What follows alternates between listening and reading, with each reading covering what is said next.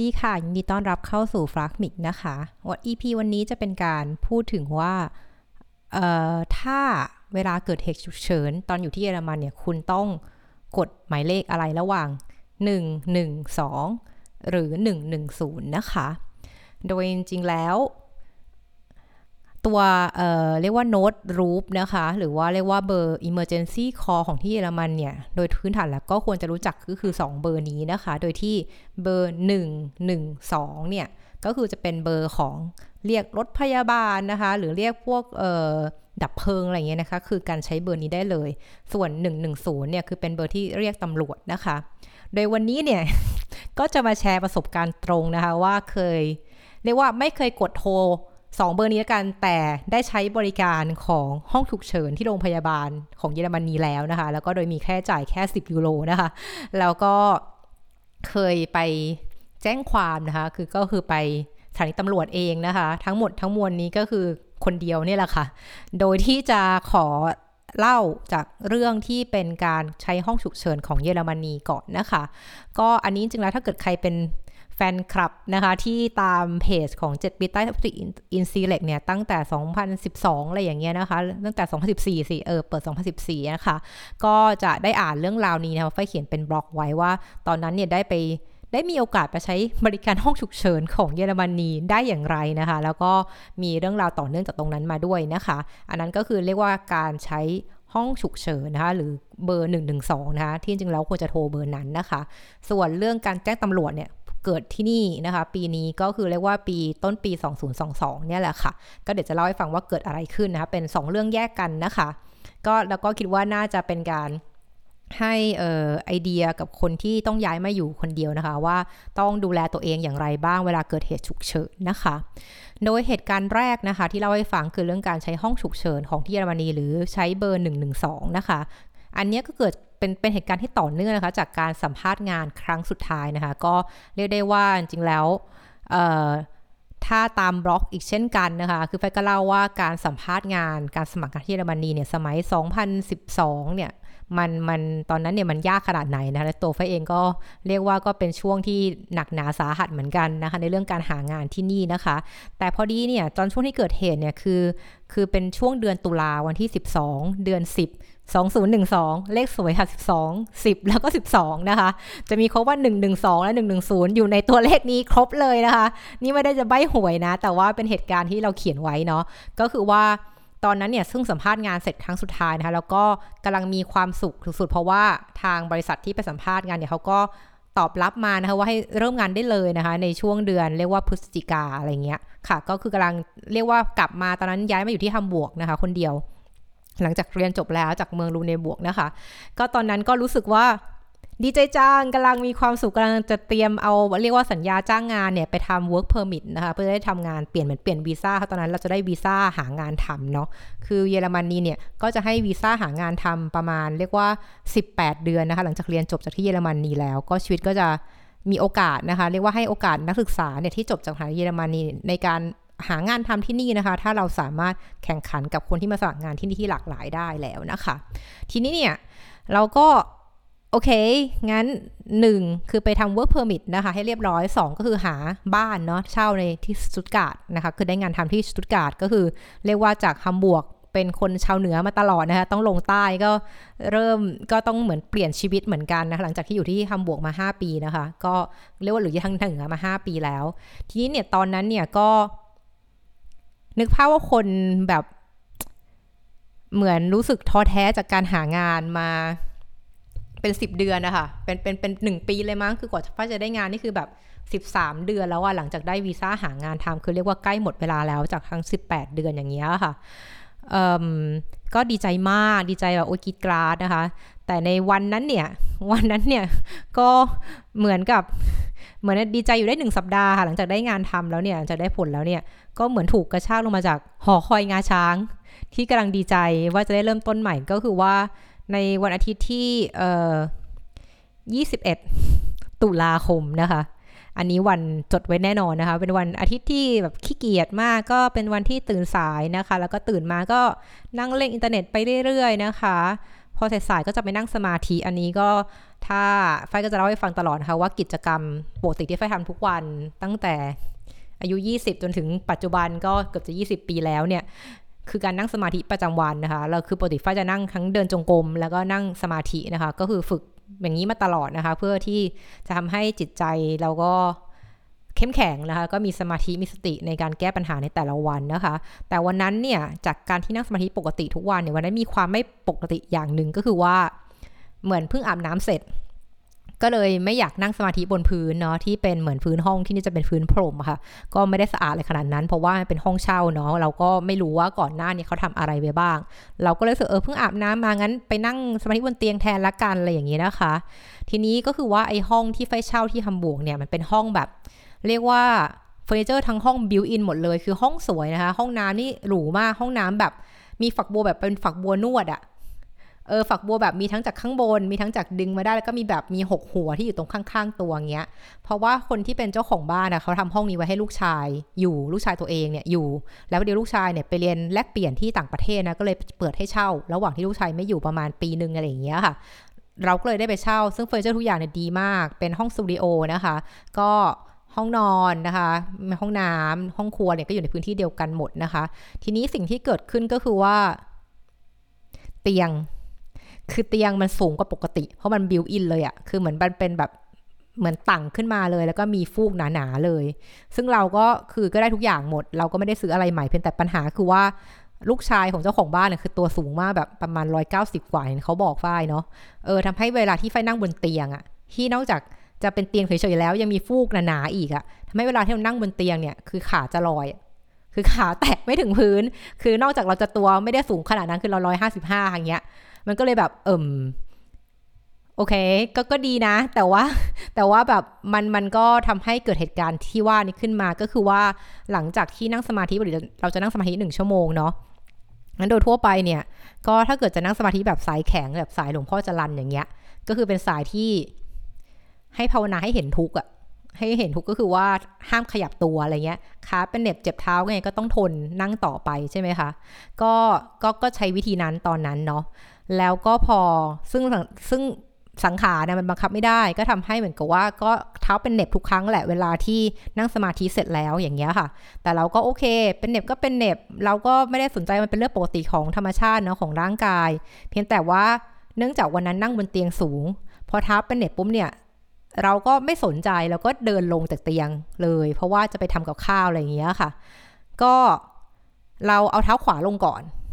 เสร็จแล้วก็ตามด้วยเท้าซ้าย ทีนี้ตอนเอาเท้าซ้ายลงอะค่ะ คือเราทิ้งหนักตัวลงบนเท้าซ้ายใช่ไหมแล้วเหมือนแทนที่มันจะลงแบบเนี้ยเอาเท้าวางอันนี้ปุ๊บเนี่ย เรากลายเป็นลงในเหมือนท่าบัลเล่อะค่ะ เป็นเท้าลงอย่างเงี้ย เออทำให้เหมือนพอลงปุ๊บเนี่ยกลายว่าน้ำหนักมันจะลงที่ปลายเท้าอะ แล้วแล้วแล้วเหมือนกับดันทิ้งน้ำหนักเต็มที่ แล้วก็ได้ยินเสียงดังกรอบแบบกรอบอย่างเงี้ยแล้วก็เอิมเอ๊ะเกิดอะไรขึ้นก็ก็ตกใจนะพอได้ยินเสียงก็ตกใจก็รีบรีบนั่งลงเลยอะรีบทรุดตัวนั่งแล้วก็ลองขยับหมุนข้อเท้าซ้ายดูอะซึ่งมันก็เออก็ยังขยับได้อยู่ยังไม่ไม่เจ็บในการของหมุนข้อเท้าใช่ไหมคะ ก็ยังหมุนได้แล้วก็นวดเท้าต่อหน่อยก็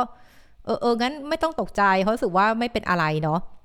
ก็เลยคิดว่าเออคงเอ็นพลิกอะไรอย่างเงี้ย ก็ก็เดินไปห้องครัวต่อก็ไปยืนผัดอาหารกินเงี้ยเออประมาณนั้น พอจนผัดอาหารจนเสร็จแล้วด้วยนะ จนไปนั่งโต๊ะแล้ว ซึ่งโต๊ะก็จะเหมือนเป็นเคาน์เตอร์บาร์ค่ะ ก็ก็นั่งบนโต๊ะแล้ว ก็ก็ยังก็เริ่มกินไปแล้วด้วย คือตักอาหารกินแล้ว แต่พอกินได้ไม่กี่คำเนี่ยก็อยู่ๆก็รู้สึกถึงความแบบเจ็บจี๊จี๊เลยอะเจ็บเหมือนเข็มจิ้มอะมาจากเท้าฝั่งซ้ายเนาะด้านด้านด้านเหมือนกาบเหมือนตรงแถวๆเนี้ยจากเท้าซ้ายถึงตรงโคนตรงนี้ยของเท้าซ้าย รู้สึกเจ็บมากเจ็บแล้วมันมันรู้สึกว่ามันมันเป็นความเจ็บปวดเนี้ยมันวิ่งจากเท้าขึ้นมาบนสมองอะแล้วแบบมันก็ภาพดับไปเลย คือเหมือนแบล็คเอาท์เออ ก็คือแบบดับวูบไปเลย แล้วก็รู้สึกตัวทีนึง ซึ่งก็ไม่รู้ว่าผ่านไป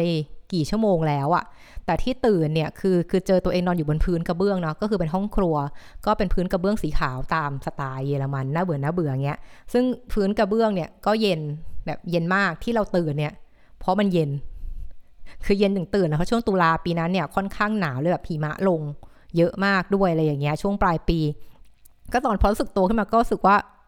เอิมทำเรามาทำอะไรบนพื้น อันนี้ความรู้สึกเลยเออฉันมาอยู่บนพื้นได้ยังไงอะไรอย่างเงี้ยเออแล้วก็พอมองไปรอบก็เออก็ก็เห็นนะว่าแบบว่าเออเห็นแว่นตาเนี่ยหลุดตกอยู่ไกลๆแต่ว่าไม่แตกแว่นตาอยู่ดีนะแล้วก็เห็นช้อนกินข้าว ก็หล่นอยู่เหมือนกันอยู่แถวๆนั้นอะไรอย่างเงี้ยนะคะ เสร็จแล้วก็ เออก็งงแล้วก็ข้าวก็ตกลงมาด้วยนะ เพราะแบบเหมือนกับบอกแล้วว่ากำลังกินอยู่เงี้ยเออคือมันหมดสติไปตอนนั้นพอดี เราก็เริ่มลำดับเหตุการณ์แล้วว่าเออมันมันเกิดอะไรขึ้น ก็นึกว่าเออเราคงหมดสติไปเพราะว่าเจ็บที่เท้ามาก แล้วพอก้มไปดูที่เท้าเนี่ยก็ก็ไม่เห็นว่ามันจะมีอะไรเลย ก็ไม่เห็นว่ามันจะมีความผิดปกติตรงไหนให้เห็นจากภายนอกอะเนาะแต่ก็รู้สึกว่ามันเจ็บมากก็เลยไม่กล้าเดินลงน้ำหนักเลยค่อย ๆ แบบคลานแทนเหมือนคลานไปหยิบโทรศัพท์ ซึ่งสมัยนั้นต้องบอกเลยนะว่าโทรศัพท์เราใช้ยังใช้โนเกียอยู่อะคือคือจำได้ว่า 2012 เนี่ย iPhone อะมีออกมาแล้ว แต่คือเราไม่ซื้อเราสึกว่าเราคงไม่จำเป็นมั้งอะไรอย่างเงี้ย ก็คือไม่ได้ซื้อมือถือ iPhone เนาะ แล้วจำได้ว่าของที่ได้รับเรียกว่าหลังจากเท้าหักแล้วเนี่ยที่บ้านอนุญาตให้ซื้อ iPhone ได้ iPhone เป็นของปลอบใจหลังจากแบบเท้าหักอะไรอย่างงี้ใช่ไหมเออ ก็ตอนนั้นเนี่ยก็เลยก็พอหลังจากที่แบบคลานปิดโทรศัพท์ที่เป็นโทรศัพท์ เก่าๆโบราณอย่างเงี้ยเออก็โทรศัพท์โทรไปที่บ้านคุณป้าเนาะคุณป้าที่อยู่ที่ไทยเลย เพราะว่าบ้านฝ้ายเนี่ยคุณคุณลุงคุณป้าเนี่ยแล้วก็ลูกพี่ลูกน้องสองคนนะคะ ก็ เป็นคุณหมอทั้งบ้านเลย คือเป็นหมอสัญญกรรมนะคะหมอตาแล้วก็หมอเอ็กซเรย์แล้วก็มีคุณป้าเนี่ยแหละ เป็นพยาบาลเนาะเป็นครอบครัวคุณหมอเพราะฉะนั้นเวลาไฟมีปัญหาอะไรก็จะโทรไปหาอะไรอย่างเงี้ยเพราะไม่รู้จะทำอย่างไร ตอนแรกก็ที่บ้านคุณป้าก็บอกเออก็ให้เราดูอาการวันหนึ่งแล้วค่อยไปหาหมอกันว่าเป็นยังไงอะไรเลยเพราะว่าภายนอกมันไม่เห็นมีอะไรเป็นพิเศษ ก็หลังจากนั้นก็ก็คุณป้าเออให้หาอะไรเย็นๆมาประคบสิอะไรอย่างเงี้ยลองดูซิว่าเผื่อมันจะหายเจ็บอะไรอย่างเงี้ยให้มันผ่อนคลายอะไรตรงนั้นอะ ตรงตรงอาจจะเป็นเอ็นเลยพวกนี้อย่างเงี้ยเนาะดังนั้นเนี่ยพอไอ้ขาพอป้าให้เอาอะไรเย็นๆมาครบแล้วก็แบบ เอิ่มที่เนี่ยนะอากาศมันหนาวอยู่แล้วนะ แล้วเราก็ไม่ได้ชอบกินของเย็นคือเป็นคนเวลากินน้ำเปล่า ก็เป็นน้ำอุณหภูมิห้องอะ่ะคือคือไม่ชอบกินน้ำเย็นในตู้เย็นด้วยซ้ำอะคือน้ำข้างนอกเลยไม่ต้องไม่ต้องมีตู้เย็นก็ได้อะไรอย่างเงี้ยนั้นดังนั้นเราก็เลยไม่มีน้ำแข็งอยู่แล้วในตู้เย็น แต่ก็โอเคเพื่อตอบโจทย์ว่าให้เอาอะไรเย็นๆมาประคบ เนาะเป็นคนฟังก์ชันมากกว่าเอ่อเรียกว่ารูปแบบอะไรอย่างเงี้ยเออเนื้อหาสำคัญกว่ารูปแบบอะไรเงี้ยเนาะก็ไปเจอปลาแซลมอนแช่แข็งคือปกติชอบกินปลาแซลมอนเอาปลาแซลมอนแช่แข็งนั่นแหละมาประคบเท้าไว้อะไรอย่างเงี้ยเพียงแต่ว่าก็หลังจากนั้นเนี่ยก็ก็โทรไปบอกเพื่อนๆเรียกว่าเพื่อนคนเยอรมันเนาะก็ต้องบอกว่าฝ้ายอยู่ที่เนี่ยตอนปีที่อยู่มาเนี่ยก็เรียกได้ว่าไม่มีไม่ค่อยไม่ค่อยได้ ไม่มีคนไทยอยู่ในเมืองเล็ก ๆ คือ Lüneburg เมืองนั้น อันนั้นเพื่อนที่ไฟสนิทด้วยเนี่ย ก็จะเป็นคนเยอรมันทั้งหมดเลย ซึ่งข้อแรกก็เลยตัวละครที่มีส่วนร่วมก็จะมีประมาณ 4 คนตอนนี้นะคะ 4 คนตอนนี้ เออ ก็คือคนแรกเนี่ย ก็คือเป็น flatmate ผู้หญิงเนาะเขาชื่อชื่อว่าทีนี่อะ เออ จริงๆเขาชื่อคริสตินแต่ว่าชื่อเล่นเขาคือเหมือน tiny อะทีนี่อะไรเงี้ยนะ คนนี้เป็น flatmate ไฟที่อยู่บ้านเดียวกัน แล้วก็จะมีแฟนของเขาชื่อโดมินิก เนาะก็คนนี้ก็เป็นแฟนกัน แล้วก็จะมีพี่สาวของทีนี่ที่ไฟก็ค่อนข้างสนิท เพราะว่าเออหนึ่งเขาเป็นเขาเป็นพี่สาวของ flatmate ด้วย แล้วก็ 2 ก็คือเขาชอบประเทศไทยชอบมาเที่ยวไทยอะไรอย่างเงี้ยก็เลยเคยมาเยี่ยมไฟที่ไทยด้วยอะไรอย่างเงี้ยเนาะก็ชื่อเวเลนามาเรียนี่เป็นพี่สาว แล้วก็แฟนพี่สาวชื่อแกวิน คุณแกวินนี่แหละคือเป็นคุณหมอ คือเป็นคุณหมอที่ใจดีใจดีคือเรียกว่าสองคนนี้นี่บุคลิกเหมือนหญิงกับหยางมากอะแต่ผู้หญิงก็จะดุ แต่คุณแกวินที่เป็นคุณหมอจะเป็นคนสุภาพ พูดจานุ่มนุ่มส่วนคุณผู้หญิงเนี่ย ก็เป็นเป็นคุณครูก็เลยจะดุหน่อยอะไรอย่างเงี้ยเนาะเออแต่ทุกคนก็จริงใจทีทีนี้ส่วนหนึ่งของของเพื่อนคนเดียมันของฝ้ายคือทุกคนเนี่ยจะเป็นพวกแบบวันนั้นคือวันอาทิตย์ แล้วก็ทุกคนเนี่ยไม่เล่นโซเชียลมีเดียเลย คือเรียกได้ว่าตอนเท้าตอนไฟเท้าหักอะ่ะคือเพื่อนคนไทยอะ่ะรู้ก่อนเพื่อนคนเยอรมัน ซะอีก เพราะว่าไฟโพสใน Facebook ก็จะมีคนเห็นไง แต่ว่าเพื่อนคนเยอรมันไม่มีใครยุ่งกับ Facebook ก็จะไม่มีใครรู้อะไรเลยอะไรอย่างเงี้ย เออ คือไฟก็เริ่มโทร โทรหาทีนี่ก่อนเพราะเป็น flatmate เราที่อยู่ด้วยกันมาตอนเรียนเนาะ อยู่ด้วยกันมาสองปีเงี้ยในอพาร์ตเมนต์เดียวกัน ก็ไม่รับ ต่อมาก็โทรหาพี่สาวของทีนี่คือเวเลนามาเรียก็ไม่มีคนรับเช่นกันเพราะเป็นวันอาทิตย์ ก็เลยโทรหาโดมินิกซึ่งเป็นแฟนของทีนี่อีกทีนึงก็ไม่มีคนรับ เราก็แบบเริ่มเอิ่มทำไงดีวะอะไรอย่างเงี้ย ก็คือเพื่อนคนเยอรมันเหล่านี้ก็ไม่ตอบเราก็เริ่มใหม่ โทรอีกรอบวนอย่างเงี้ยสามคน ก็ไม่มีคนรับอีกทีนี้ก็เริ่มแบบเริ่มร้องไห้แล้วไม่รู้จะทำไงดี ก็ก็หลังจากนั้นแบบก็ครึ่งชั่วโมงหลังจากนั้นเนี่ยโดมินิกเนี่ยก็เป็นคนโทรกลับมา เราเราก็แบบรีบรับแล้วก็ร้องไห้ฟูมฟายแบบคุยไม่รู้เรื่องแล้ว ตอนที่เขาเขาเขาแบบโทรมาคุยอย่างเงี้ยเออก่อนจะเล่าเขารู้เรื่องก็ก็โอเคเขาก็เลยว่าโอเคโดมินิกเลยเล่าให้ฟังตอนนี้ทั้งเวเลน่ามาเรีย ทั้งทีนี่เนี่ยไม่ได้อยู่ในฮัมบวร์กจริงๆทั้งหมดเนี่ยมันควรอยู่ในฮัมบวร์กคือน่าจะมาช่วยเราได้เลยหรือขับรถมารับอะไรอย่างเงี้ยเนาะเออแต่แต่ไม่มีใครอยู่เลยพอทั้งหมดเนี่ยออกไปเยี่ยมญาติกันที่เมืองอื่นนะส่วนตัวโดมินิกเองที่ปกติก็อยู่ฮัมบวร์กเนี่ยวันนั้นก็ไม่อยู่คือไปอยู่ฮันโนเวอร์ก็ต้องไปดูแลน้องเขาเหมือนน้องเขามีน้องเล็กอะ่ะแบบน้องเหมือนลูกลูกหลงอะ่ะของพ่อแม่เขาอะ่ะทีนี้เป็นแฝดสามคือคนนี้เขาแบบ มีน้องแฝดสามก็เลยต้องไปดูแลแทนเพราะพ่อแม่เขาเนี่ยไปเที่ยว เอออะไรเงี้ยแต่โดมินิกก็บอกเออไม่ต้องตกใจเดี๋ยวอยู่เฉยเดี๋ยวโดมินิกจัดการให้เนาะเออจนแบบสักพักก็ทีนี่เนาะเพื่อนสนิทเราก็โทรมาเพื่อน flatmate ก็บอกว่าเออฟ้าอีกครึ่งชั่วโมงนะ ให้รออยู่บ้านเดี๋ยวจะมีแท็กซี่มากดกริ่งนะมารับที่บ้าน ให้รอเปิดประตูเนาะแล้วเขาเนี่ยจะขับรถไปส่งเราที่โรงพยาบาลใกล้ๆบ้าน ซึ่งตอนนี้โรงพยาบาลนั้นน่ะก็เป็นโรงพยาบาลที่แกวินที่บอกว่าเป็นคุณหมอเนี่ยเออก็เข้าเวรอยู่พอดี เขาจะได้ช่วยดูว่ามีอะไร เราก็เตรียมตัว แพ็คกระเป๋าเตรียมอะไรเอกสารต่างๆ เพื่อไปโรงพยาบาลเนาะซึ่งพอได้ยินเสียงกดกริ่งปุ๊บเราก็อาคลานค่ะ เพราะว่าเดินไม่ได้เนาะก็เลยกลัวว่ามันจะเจ็บกว่านั้นก็เลยคลานแบบ ไปที่ประตูอะไรเงี้ยดุบๆไป แล้วก็แบบถึงประตูก็เปิดให้เขาแต่แบบเหมือนเปิดปุ๊บเหมือนเราก็เงยหน้ามองเขาเขาก็ยืนตรงหน้าประตูอะไรเงี้ย แล้วก็เออจะจะยันตัวขึ้นยังไงดีเหมือนกับทำอะไรไม่ถูกเงี้ยคนขับรถเนี่ยเขาก็รู้สึกแบบเออ ไม่เป็นไรนะหยุด แล้วเขาก็ยื่นกุญแจรถเขามาให้เราถือ แล้วเขาก็เลยอุ้มเราขึ้นรถไปอะไรอย่างเงี้ย เออขึ้นไปนั่งไปนั่งแท็กซี่เนาะ ซึ่งไอ้แท็กซี่ครั้งเนี้ยเขาก็ให้นั่งให้เราอุ้มเรานั่งข้างหน้าคู่คนขับเลยไม่ได้ให้นั่งข้างหลังเนาะ เออซึ่งพอเขาอุ้มขึ้นเราขึ้นรถปุ๊บเนี่ยเราก็เห็นเออตอนตอนขึ้นรถเนี่ยก็ดีเพราะว่าเหมือนก็มองวิวข้างทางก็เห็นเออต้นไม้เปลี่ยนสีกำลังใบไม้กำลังเปลี่ยนสีเข้าฤดูใบไม้ร่วงที่จะใกล้ฤดูหนาวแล้วอะเนาะ เออก็พอโอเคก็ดูผ่อนคลายมากขึ้นแต่แบบ พอตาเหลือบไปมองเห็นกระจกมองข้างอะ่ะ แล้วเห็นหน้าตัวเองในกระจกอะ่ะ ทีนี้แบบน้ำตาเล็ดอีกรอบ เพราะว่าแบบ เออไอตรงคิ้วด้านขวา คือมันมีรอยรอยแตก เพราะว่า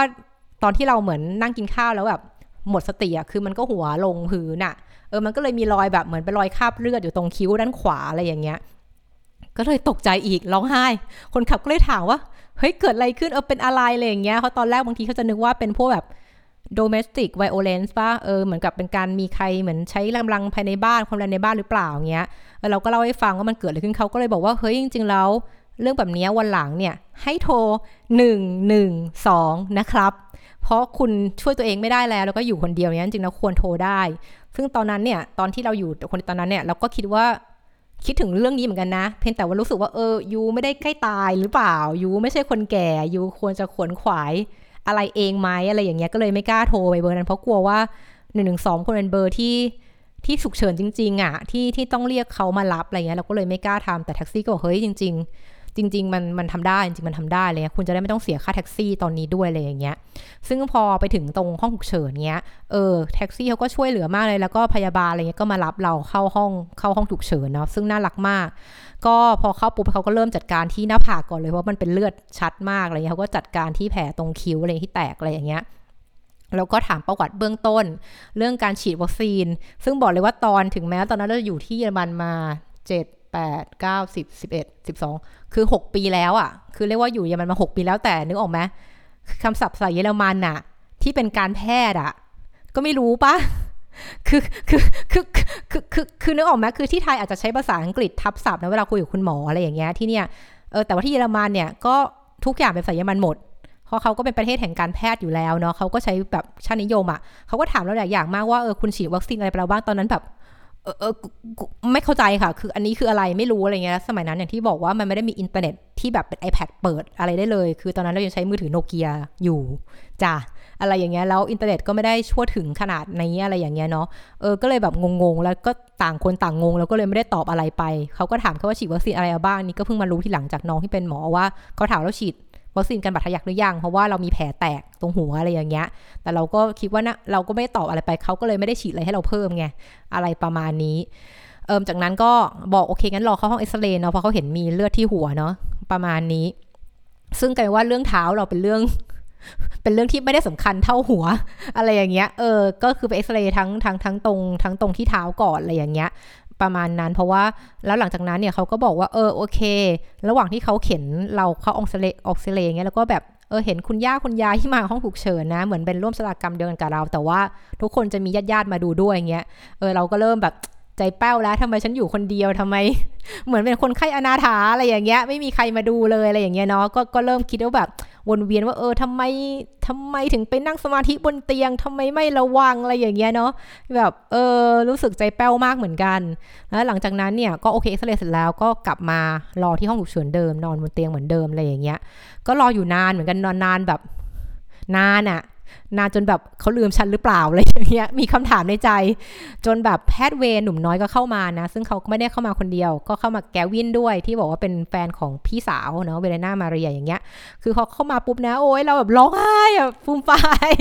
อะไรอย่างเงี้ยเขาก็เข้ามาก่อนแล้วเออฝ้ายทำอะไรทำอะไรมาแบบสไตล์แบบเสียงนุ่มๆแบบ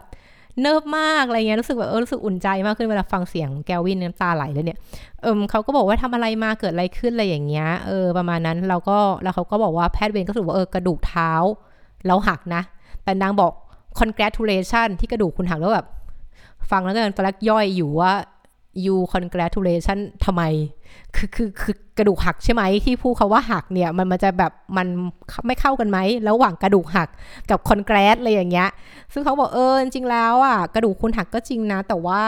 คือยูก็แค่ต้องเข้าฝึกประมาณพักสี่ถึงหกสัปดาห์อะไรอย่างเงี้ยเออแล้วมันก็จะหายเหมือนเดิมแล้วที่มันเป็นข่าวดีหรือ congratulation เนี่ยก็เพราะว่ากระดูกยูหักแบบหักสวยมาก คือหักแบบหักแบบที่ว่าคุณไม่ต้องผ่าตัด เออเพื่อให้เชื่อเชื่อมกระดูกเลยเพราะว่ามันหักสวยคือแค่ดามเฟือกไว้เนาะระยะหนึ่งเราอยู่เฉยๆเนี่ย มันก็จะต่อกันติดเองประมาณนี้ ซึ่งเราก็แบบโอเคโอเค งั้นแสดงว่าเราควรจะดีใจที่ว่าในความโชคร้าย ก็ยังมีความโชคดีอยู่บ้างใช่ไหมอะไรอย่างเงี้ยเออเขาก็แบบประมาณนั้นแหละครับ แล้วแกวินเนี่ยก็บอกว่าเออเดี๋ยวคุณพยาบาลจะมาทำเฟือกให้นะ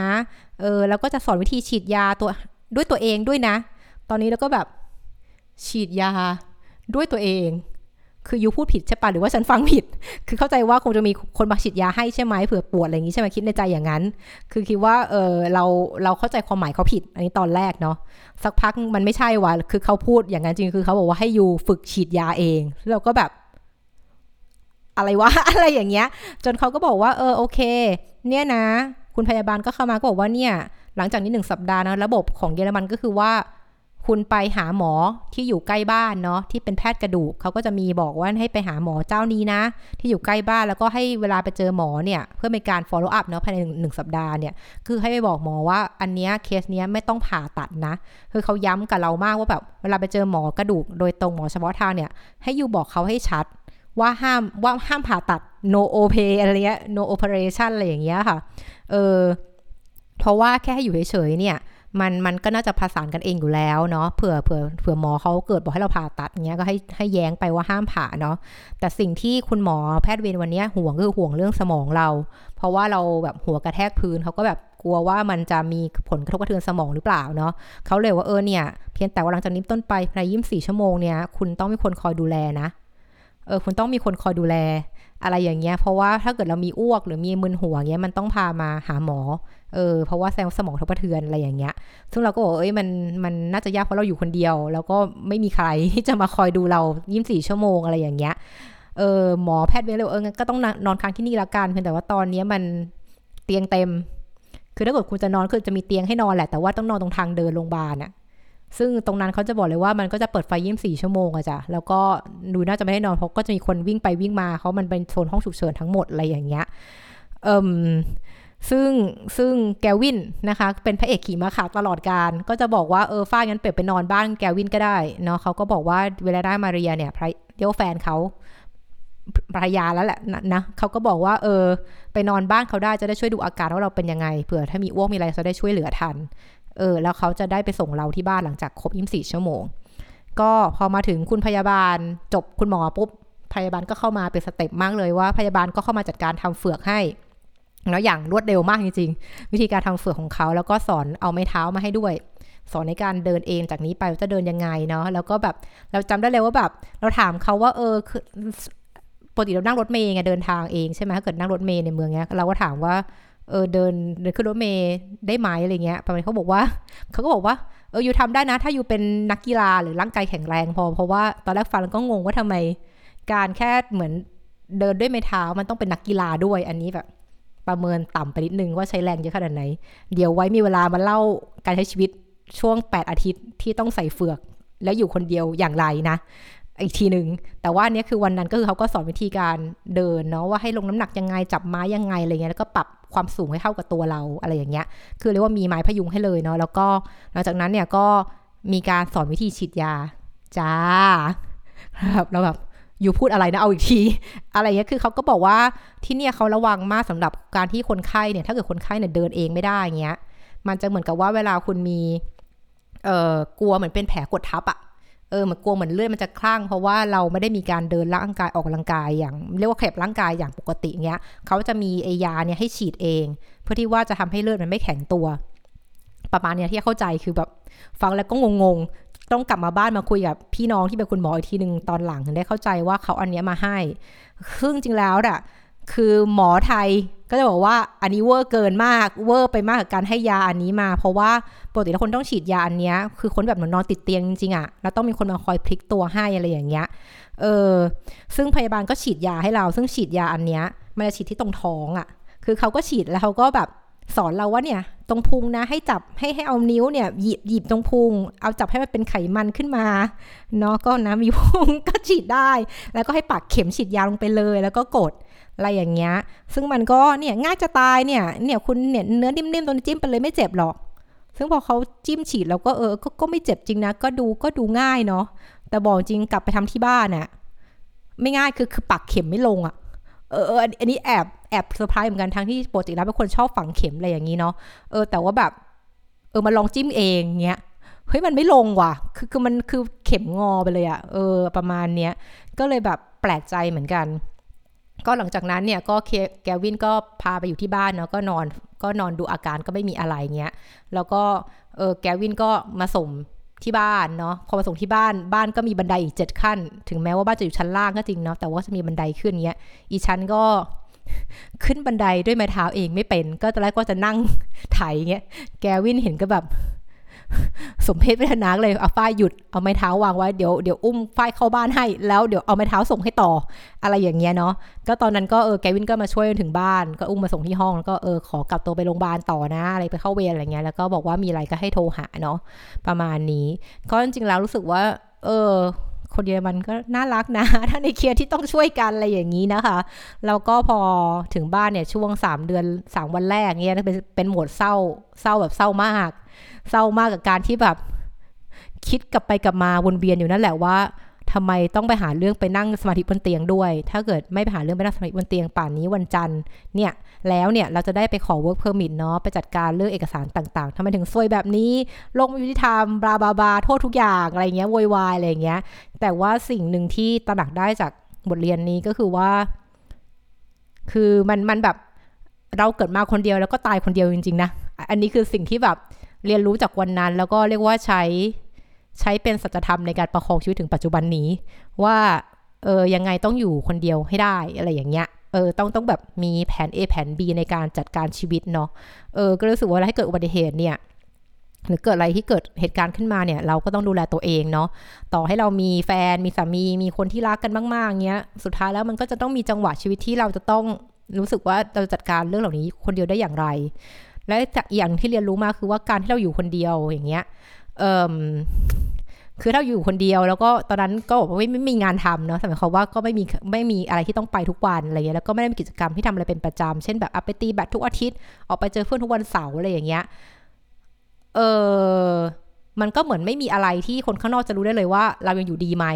คือบุคลิกของเราเนี่ยอาจจะรู้สึกเหมือนกับเป็นคน extrovert เนาะชอบพูดชอบงานก็เป็นงานพูดกับคนเป็นหลักหลายร้อยต่อวันอะไรอย่างเงี้ย คือพูดเก่งหรือว่าไม่กลัวการเจอคนแปลกหน้าแต่ว่าจริงๆแล้ว เราก็จะมี balance เราก็ชอบอยู่คนเดียว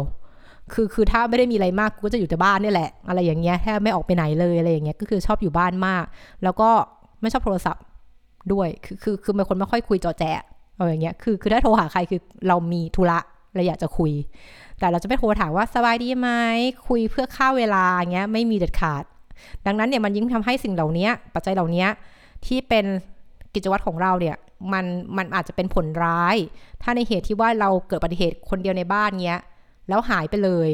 อย่างเงี้ยโดยที่ปกติเราก็หายอยู่แล้วนึกออกไหม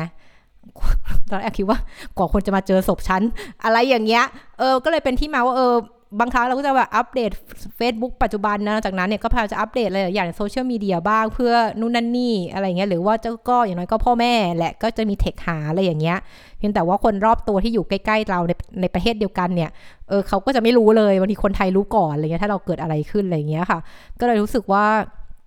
เออมันมันคงต้องมีการ balance บ้างระหว่าง ระหว่างว่า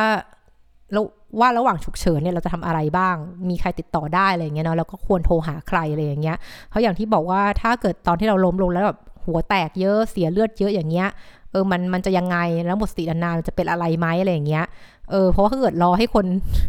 นึกถึงเราเนี่ยคงคงผ่านไปเป็นเดือนแล้วมั้งถึงจะนึกถึงอะไรอย่างเงี้ยเนื่องจากเราก็ค่อนข้างสันโดษมากนะ ก็ก็อันนี้ตอนนี้ของจบแค่นี้แล้วกันเนาะโดยที่ความ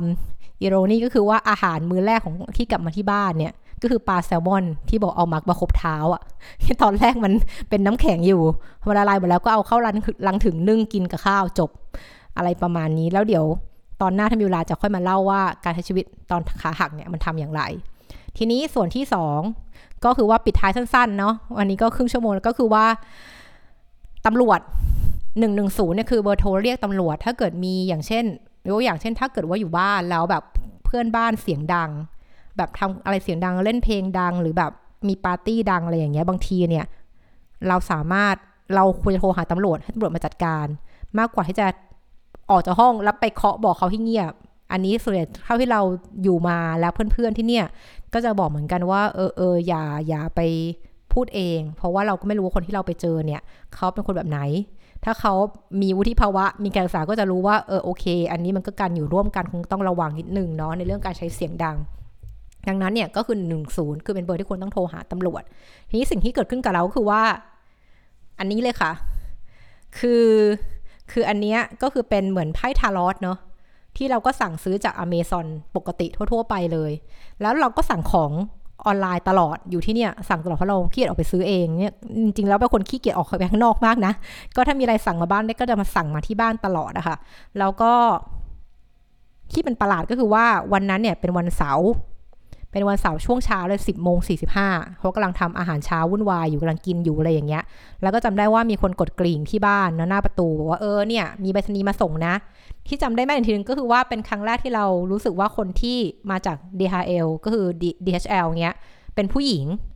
คือเหมือนเป็นผู้หญิงบุรุษสตรีผู้หญิงเขาก็โทรเขาก็บอกเออมีพัสดุมาส่งนะอะไรเงี้ยเขาก็เออเดี๋ยวเขาวางทิ้งไว้ข้างล่างเนาะเดี๋ยวคุณลงมาเอาใช่ไหมซึ่งก็ปกติอะที่นี่คือว่าพอมีคนกดกิ่งปุ๊บคุณก็เปิดกด ให้ประตูข้างล่างมันเปิดใช่ปะแล้วเขาจะเอาของวางทิ้งไว้ตรงโถงทางเดินข้างล่าง ซึ่งก็เป็นเรื่องปกติแล้วเราก็เรียกได้ว่าอยู่มาอยู่ที่นี่มาอะไรนะเกือบหกเดือนอะแล้วก็สั่งของนี้ประจำซึ่งของบางชิ้นเนี่ยเป็นร้อยยูโรอะก็ไม่เห็นมีอะไรเกิดขึ้นนะ ก็ก็บางทีเราก็เขามาส่งแต่เช้าเราลงไปหยิบตอนเย็นๆแบบทุ่มหนึ่งด้วยซ้ำอะเพราะว่าเราอาจจะประชุมหรืออะไรอยู่อย่างเงี้ยเออแต่วันนั้นเป็นวันเสาร์ ซึ่งพอเขากดกิ่งปุ๊บเราก็รู้แล้วว่าอันเนี้ยมาส่ง แล้วเลยโอเค งั้นเดี๋ยวลงไป ซึ่งจำได้ว่าดูนาฬิกาเลยเพราะเราอยากได้ไพ่ชุดนี้มากไงมันสวยอย่างเงี้ยใช่ปะเราลงไปถึงข้างล่างอะ่ะคือมันแค่สิบเอ็ดโมงสิบอย่างนั้นเนี่ยคือมันเวลามันสั้นมาก คือเรียกว่าแค่ครึ่งชั่วโมงอะ่ะ ไม่ถึงครึ่งชั่พอเราลงไปข้างล่างเราก็เจอกล่องพัสดุ เพียงแต่ว่ากล่องมันถูกเปิดแล้ว แล้วของมันหายไปฉันแบบ ฉันก็แบบเฮ้ย อะไรวะ คือเกิดอะไรขึ้นคืองงมากเลย แล้วก็แล้วก็เจอเหมือนพอดีเจอผู้ชายอยู่กำลังเหมือนย้ายบ้าน เพราะช่วงนั้นก็มีคนย้ายบ้านวันเสาร์อะไรอย่างเงี้ย เออเขาก็แบบวันนั้นเนี่ยวันวันที่สองเมษาเออสองเมษาเนี่ยเออเขาก็กำลังย้ายบ้านอยู่เราก็ถามว่าเออคุณเห็นใครไหมที่เดินผ่านตรงโถงนี้อะไรอย่างเงี้ยเขาบอกเขาก็เห็นแค่บุรุษบัษนีมาก็คือผู้หญิงคนนั้นที่เราบอกเออมาวางไว้อะไรอย่างเงี้ย ประมาณนั้น แล้วก็แบบ แต่เขาไม่เห็นคนอื่นแล้วก็เลยหรอคือคือมีคนขโมยของของเราอะเขาเออเขาไม่เห็นนะแล้วก็ไม่มีกล้องวงจรปิดด้วยนั่นสิ่งที่เกิดขึ้นต่อมาคือฉันก็งง คืองงมากกับการที่มีคนขโมยของ ซึ่งแบบ คือมันของแค่อันนี้แค่ยี่สิบยูโรมันไม่ได้แพงขนาดนั้นอะ เออ แล้วมันก็มันก็